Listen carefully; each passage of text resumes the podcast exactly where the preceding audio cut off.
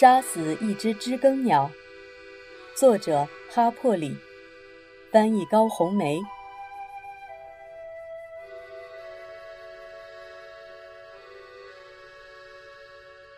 第十五章，打了很多通电话，代表被告恳求了无数次，他妈妈又来了一封长长的宽恕信之后，最终商定迪尔可以留下来了。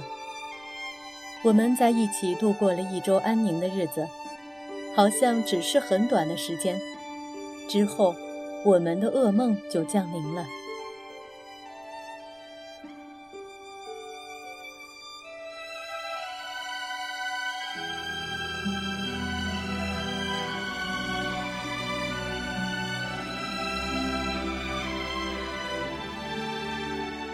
那是从一天晚饭后开始的。迪尔已过来串门，亚历山德拉姑姑正坐在角落里的椅子上，阿蒂克斯坐在他的椅子里，杰姆和我正躺在地板上看书。这一周都很平静。我听姑姑的话，杰姆已经长大，不玩树屋了，可还是帮我和迪尔造了一个新的绳梯。迪尔想出了个万无一失的计划，能引诱怪人拉德利出来，还不用搭上我们的性命。他的方法是，从后门到前院，撒一溜儿柠檬汁，他就会像蚂蚁一样跟过来。这时有人敲门，杰姆去应门，回来说是泰特先生。是吗？请他进来。阿蒂克斯说。我请了，外边院子里还有一些人，他们想让你出去。在梅科姆，大人们站在前院，只有两个原因：死亡和政治。我想不出有谁死了。杰姆和我向门口走去，可是阿蒂克斯喊道：“回屋去。”杰姆把客厅里的灯都关了。把鼻子紧贴在纱窗上，亚历山德拉姑姑很不乐意。就一小会儿，姑姑，让我们看看是谁。她说。迪尔和我占据了另一扇窗子，一群男人正围着阿迪克斯站在院子里，他们好像都在说话。明天把他移送到县监狱去。泰特先生在说。我不想惹麻烦，可是我也不敢保证。别犯傻了，赫克，阿迪克斯说：“这是梅科姆。”我只是有些不放心。赫克，我们把这个案子延期开庭，就是为了确保没有什么不放心的。今天是星期六，阿迪克斯说：“星期一就可以开庭。”你难道不能再留他一夜吗？日子这么艰难，我想梅科姆不会有谁嫉妒我揽了一个客户吧？人群中发出一阵阵笑声，可是林克迪斯先生一开口，笑声就戛然而止了。这里的人没有谁想闹事，他说。我担心的是老塞罗姆的那帮人。你就不能申请个，呃，赫克，那叫什么来着？转移审判地点。泰特先生说：“现在说那没用了，是不是？”阿蒂克斯说了些什么，可是听不清。我转向杰姆，他摆摆手，让我安静。另外，阿蒂克斯在说：“你们不会害怕那帮人吧？”不晓得他们喝醉了会怎样。他们通常不在星期天喝酒，这一整天他们多半在教堂里。阿蒂克斯说。不过这次情况比较特殊，有人说。他们一直嘤嘤嗡嗡地谈着什么。这时姑姑说：“如果杰姆再不把客厅的灯打开，他就会给这个家丢脸。”杰姆没听见他的话，搞不懂为什么你要接受这个案子。林克迪斯先生在说：“阿迪克斯，你会因此失去一切的。我是说一切。你真这么想吗？”这是阿蒂克斯最危险的问话。斯库特，你真想往那儿走吗？梆梆梆，一下就把棋盘上我的人马吃光了。儿子，你真这么想吗？读读这个。过后那晚上剩余的时间，杰姆都在啃亨利 ·W· 格雷迪的演讲稿了。林克，那小伙子也许会上电椅。可是，在真相大白之前，他不能去。阿迪克斯的声音很平静，而且你也知道真相是什么。人群中发出一阵喃喃声。阿迪克斯退回台阶边，他们也向他靠拢过来，看起来更是不祥。忽然，杰姆叫了起来：“阿迪克斯，电话响了。”人群惊了一下，散开了些。他们是我们每天见到的那些人，有做买卖的，有住在镇上的农夫，雷诺兹医生也在，还有埃弗里先生。哦，儿子，你去接。阿迪克斯喊道。人们笑着散开了。当阿迪克斯打开客厅的顶灯时，发现杰姆趴在窗子上，脸色煞白，除了鼻子上有些清晰的纱窗印痕。你们干嘛坐在黑暗里？他问。杰姆看着他走回椅子边，拿起了晚报。我有时想，阿迪克斯把他生活中的每一次危机都压制下去，变成了躲在《莫比尔记事》《伯明翰新闻》和《蒙哥马利报》后面的。默默品评。他们在逼你是不是？杰克向他走过去。他们在逼你就范是不是？阿蒂克斯放下报纸，凝视着杰姆。你都读了些什么？他问。之后，他温和地说：“不是，儿子，那些人是我们的朋友。”那不是，嗯，不是个团伙吗？杰姆从眼角望着他问。阿蒂克斯努力想憋住一个微笑，可是没有成功。不，我们梅科姆没有暴徒，没有那些乱七八糟的东西。我从没听说过梅科姆有团伙。三 K 党有一次还追杀过天主教徒呢。也从没听说梅科姆有天主教徒，阿蒂克斯说：“你把他跟别的什么混淆了？早在一九二零年左右，有过一个三 K 党，那只不过是个政治团体罢了。另外，他们也吓唬不了谁。有天夜里，他们在萨姆利维先生房前游行，可是萨姆就站在前廊上。”说：“真是世风日下，人心不古啊！他们每个人身上披的床单还是他卖的呢。”萨姆把他们弄得羞惭而去。利维家族符合优秀的人的一切标准，他们根据自己的见识尽力而为，而且他们也在梅科姆这同一块土地上繁衍五代了。三 K 党已经消失了，阿蒂克斯说：“他们永远不会再回来。”我送迪尔回家，回来时刚好听见阿蒂克斯在对姑姑说：“呃，和其他人一样支持南方女性，但不能为了保持虚伪的礼节而去牺牲一个人的生命。”这一宣言让我怀疑他们又吵架了。我去找杰姆，发现他在自己房间里，正躺在床上沉思。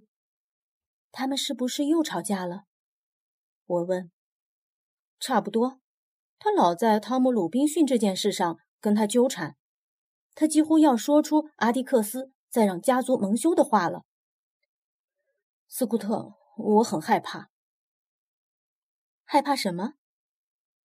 害怕阿迪克斯会出事，有人可能要害他。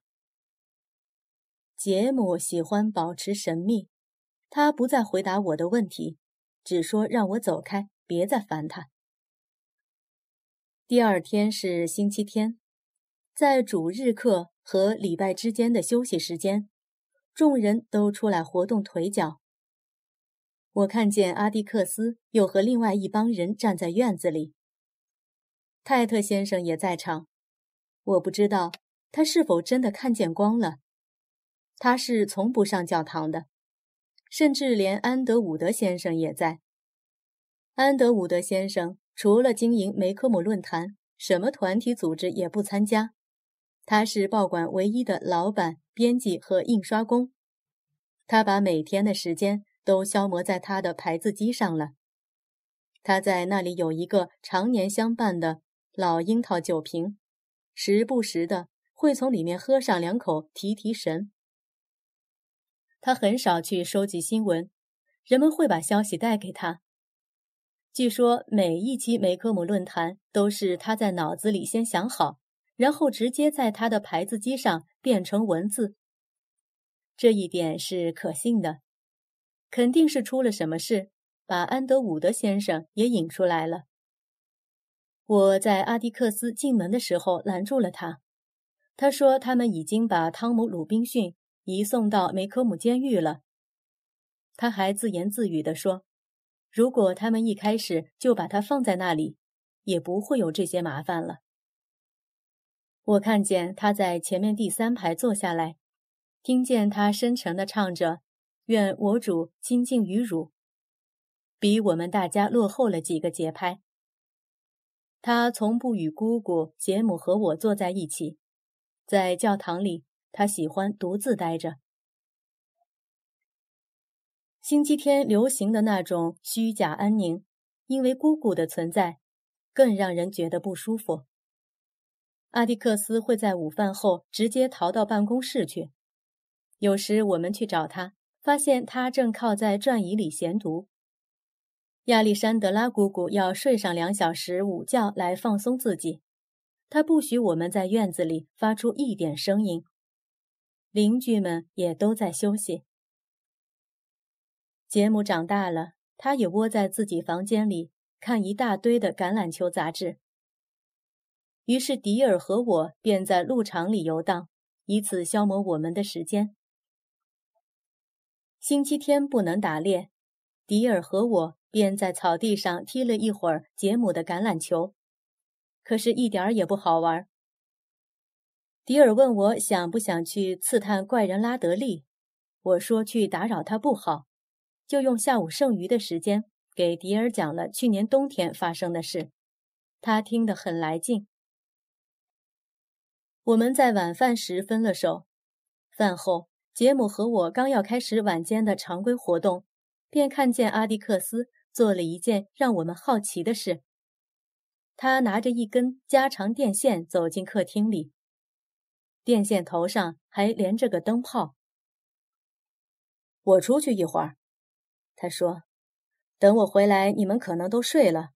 现在就跟你们说晚安吧。”说完，他戴上帽子，从后门出去了。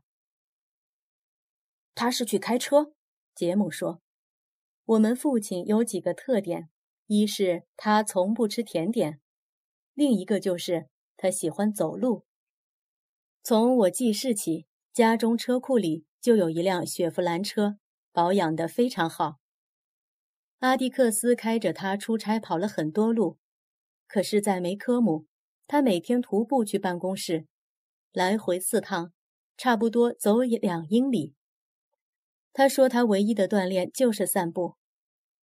在梅科姆，如果一个人心中没有明确的目的去散步，那就可以断定这个人的头脑出了问题。”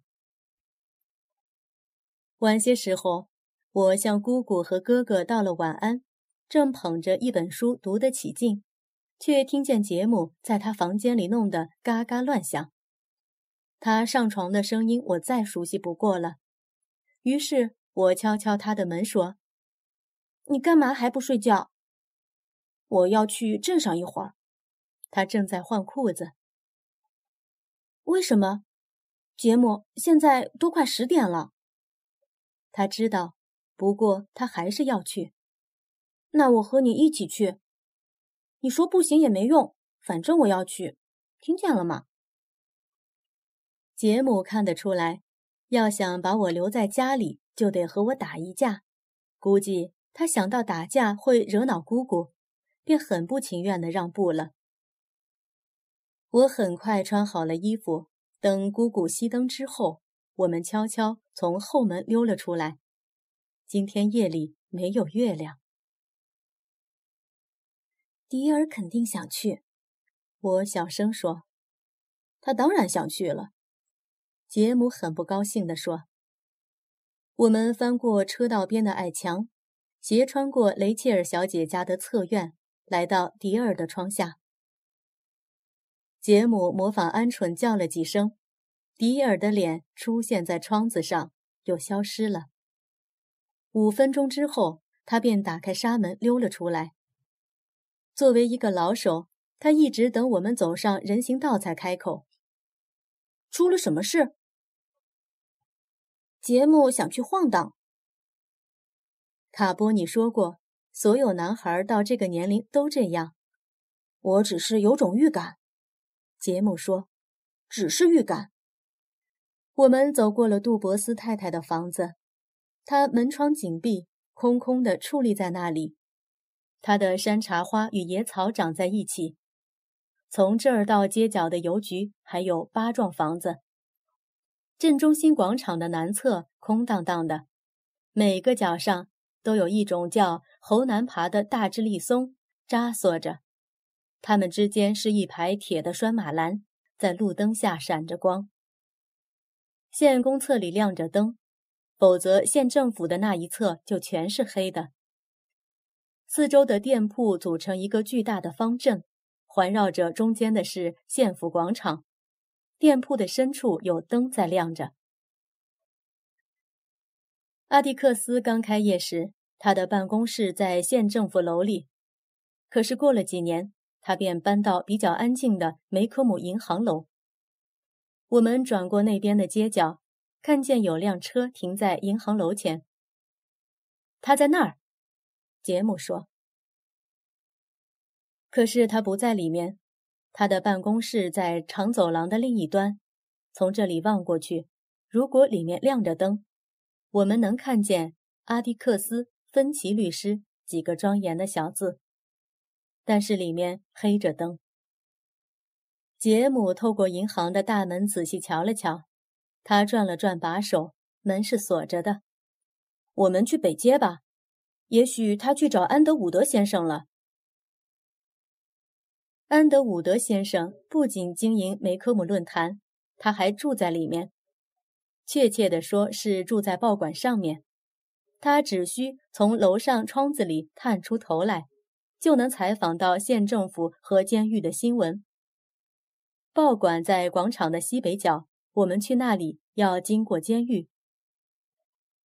梅科姆监狱是县里最庄严丑陋的建筑。阿蒂克斯说，它像是乔舒亚·圣克莱尔表叔才会设计出来的东西。它绝对是某个人异想天开的产物。在镇上一片方形店面和尖顶住宅当中。梅科姆监狱完全是个另类，它有一开间宽，两开间高，还配备着小小的城垛和飞拱，像个用微型哥特式建筑跟世人开的玩笑。它的红砖外壁以及教堂式窗子上的粗钢栅栏，更强化了它的荒诞效果。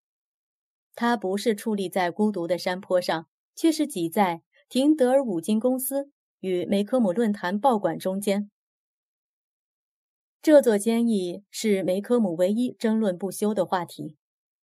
诽谤者说它像维多利亚时代的厕所，支持者说它让镇子显得很有尊严，而且外来人不会怀疑里面关的全是黑鬼。当我们沿着人行道向北走去时，看见远处。有一盏孤灯在闪闪发亮。真奇怪，杰姆说：“监狱外边没有灯啊，看起来像是挂在门上的。”迪尔说：“一根加长电线穿过二楼窗子的铁栅栏，沿着墙壁拖了下来。光秃秃的灯泡射出一圈光线。阿蒂克斯正背靠大门坐在那下面。他坐在一把办公室的椅子上，正在读报纸，毫不在意那些在他头顶飞舞的小虫。我要跑过去，可是杰姆抓住了我。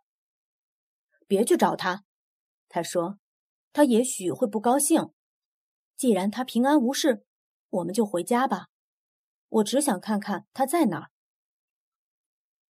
我们正朝近路穿过广场，忽然看见有四辆灰扑扑的汽车从莫里迪恩那边高速路上排成一行，慢慢开过来。他们绕着广场行进，经过了银行楼，停在了监狱前面。没有人下车。我看见阿蒂克斯从报纸上抬起头，他合上报纸，不慌不忙地折好，然后丢在膝盖上，把帽子推到脑后。他好像正等着他们。快来！杰姆悄声说：“我们飞跑着穿过广场，穿过街道，一直跑到五分丛林超市的门檐下。”杰姆偷偷望了望人行道。我们可以再靠近些，他说。我们又跑到廷德尔五金公司的门口，这里够近了，同时也很安全。从车里陆陆续续下来一些男人，他们向监狱走去。灯光下，影子逐渐清晰，照出一些强健的身形。这些人挡住了我们观察阿迪克斯的视线。芬奇先生，他在里面吗？有人问。在。我们听见阿蒂克斯回答：“他在睡觉，别吵醒他。”这些人听从了我父亲的话，接下来便近乎耳语般交谈起来。我后来才意识到，他在这个毫无喜剧意味的事件当中，是一个多么令人作呕的滑稽场面。你知道我们想要什么？另一个人说：“芬奇先生，从门口让开。”沃尔特，你最好转身回家去。”阿迪克斯温和地说。“赫克泰特先生就在附近，让他见鬼去吧。”另一个人说：“赫克一伙人已经进到林子深处，不到明天早上不会出来。”真的？怎么会？叫他们打杀鸡去了。有人简洁的回答：“芬奇先生，你没想到吧？”想到了，不过不太相信。这样一来，我父亲的声音一点没变，形势就改变了，是吗？没错，另一个低沉的声音说。声音的主人是个黑影，你真这么认为？这是两天内我听见阿蒂克斯第二次问这句话，它意味着有人要倒霉了。这种好戏可不能错过。我甩开杰姆，向阿蒂克斯飞奔而去。杰姆惊叫一声，想抓住我，可是我比他和迪尔领先了一步。我推开那些黑黢黢。散发着气味的身体，冲到了中间的光圈里。嘿，阿迪克斯！我以为他会很惊喜，可是他的脸色把我的兴致全败了。他眼里闪过一丝惊恐，等迪尔和杰姆挤进来时，又闪现了一下。周围酒气熏人，还有一圈猪圈的味道。我环视四周。发现他们全是陌生人，他们不是我昨晚看到的那些人。我尴尬的浑身发热，原来我兴高采烈地跳进了一群从没见过的人中间。阿蒂克斯从椅子里站了起来，可是动作很缓慢，像个老人。他把报纸小心地放下，又用迟疑的手指调整了一下它的折痕。他的手指有点发抖。杰姆，回家去。阿蒂克斯说：“带斯库特和迪尔回家去。”我们虽然并不总是心甘情愿地接受阿蒂克斯的指令，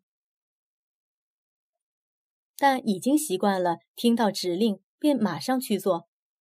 不过这次从杰姆站立的姿势看，他好像不打算让步。我说了，回家去。杰姆摇了摇头，阿迪克斯把拳头卡在后腰上，杰姆也一样。他们这样对峙时，我看不出两人相像的地方。杰姆的柔软褐发和褐色眼睛，还有他的椭圆脸和紧贴在两侧的耳朵，都来自我们的母亲，跟阿蒂克斯开始变得斑白的黑发以及正方形的脸型形成鲜明对比。可是他们在某些方面又很像，相互的挑战让他俩很像。儿子，我说回家去。杰姆摇了摇头。我来让他回家去。一个壮汉说，上去粗暴地揪住了杰姆的脖子，差点把杰姆拽倒在地。不许碰他！我猛踢了那人一脚。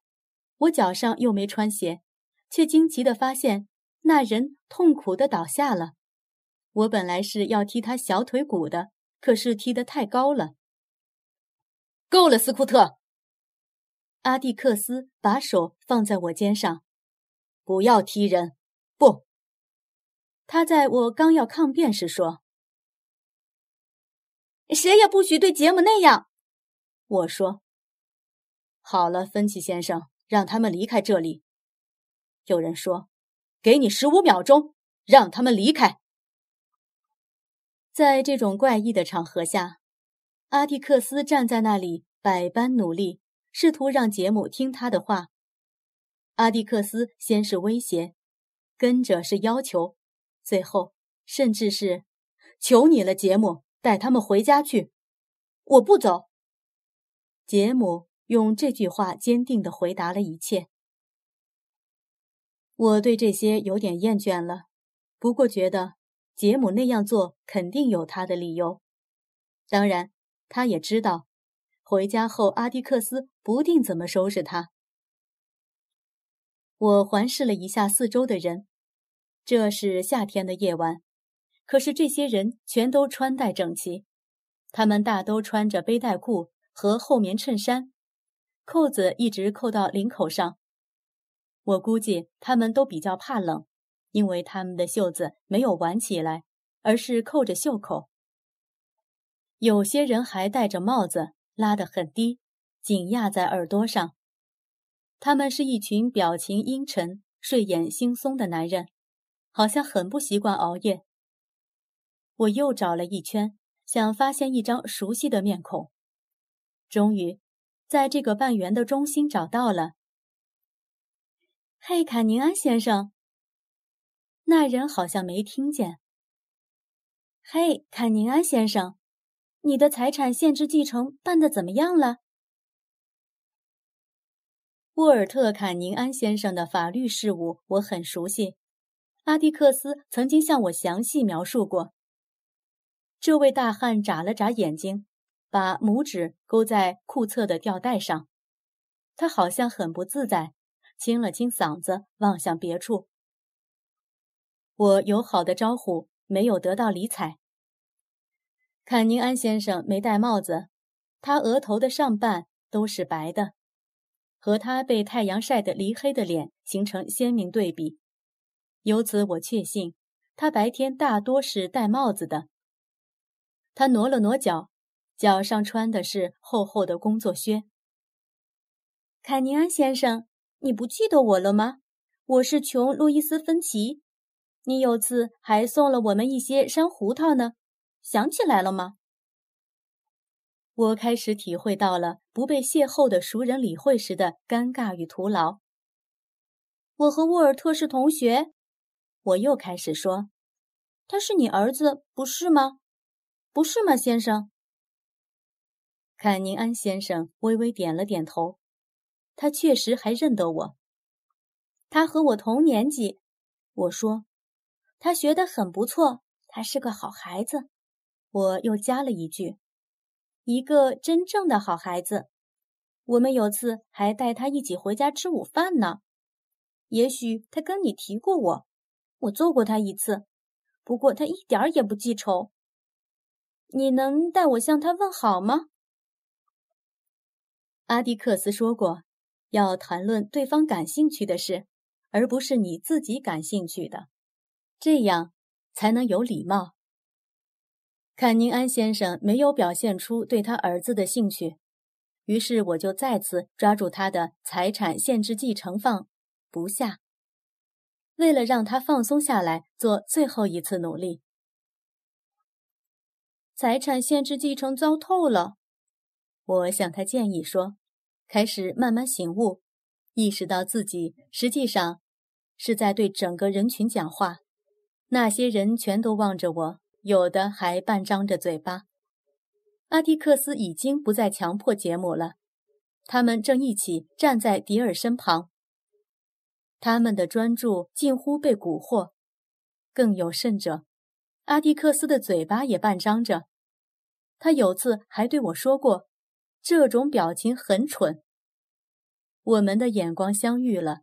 他闭上了嘴巴。哦，阿迪克斯，我刚才对坎宁安先生说，财产限制继承糟透了。不过你说过不用担心，有时要花很长时间，你们会一起把他对付过去的。我说着说着没声了，觉得自己真够傻的。财产限制继承在客厅里谈起来，好像还挺合适的嘛。我的鬓角开始冒汗了，我最受不了的就是一大帮人看着我，他们都没反应。怎么回事？我问。阿蒂克斯没说话。我转过身来，又抬头看看坎尼安先生，他也一样面无表情。接着，他做了个奇怪的动作，他蹲下身来，拥住了我的双肩。小女士，我会向他转达你的问候的，他说。接着，他直起身，挥了挥大手：“我们撤吧。”他喊道：“走吧，伙计们。”和来时一样，这些人又陆陆续续走回他们的破车旁。车门砰砰地关上了，发动机吭哧吭哧响了，接着。他们便扬长而去。我转向阿蒂克斯，可是阿蒂克斯已经走进监狱，脸贴着墙壁，靠在那里。我走过去，扯了扯他的袖子。我们现在能回家吗？他点点头，拿出手帕来，在脸上擦了一个遍，又使劲的大声擤鼻涕。芬奇先生，从头顶上方的黑暗中传来一个微弱沙哑的声音：“他们走了。”阿迪克斯退后几步，仰头看着上面。“他们走了。”他说。“汤姆，去睡一会儿吧，他们不会再来打扰你了。”从不同的方向传来另一个声音，清脆的划破了夜空。阿迪克斯，你就吹吧，我可是一直在守护着你们呢。只见安德伍德先生拿着一杆双筒猎枪，从梅科姆论坛报馆楼上的窗子里探了出来。现在早已过了我的上床时间，我困得不行了。可是阿迪克斯和安德伍德先生，一个在窗子里探着身。一个在底下仰着头，好像要谈到天亮似的。最终，阿迪克斯回来了，关了监狱门上的灯，拎起了他的那把椅子。芬奇先生，我能帮你拿椅子吗？迪尔问。他在这整个过程中一直没说话。啊，孩子，谢谢你。在去办公室的路上，迪尔和我跟上阿蒂克斯和杰姆的步子，走在他们后面。迪尔因为有椅子拖累，步子慢了下来。阿蒂克斯和杰姆在我们前面越走越远。我以为阿蒂克斯正为他不回家的事而教训他，结果我猜错了。他们经过路灯下时，阿迪克斯伸出手来抚摸了一下杰姆的头发，那是他表示亲密的动作。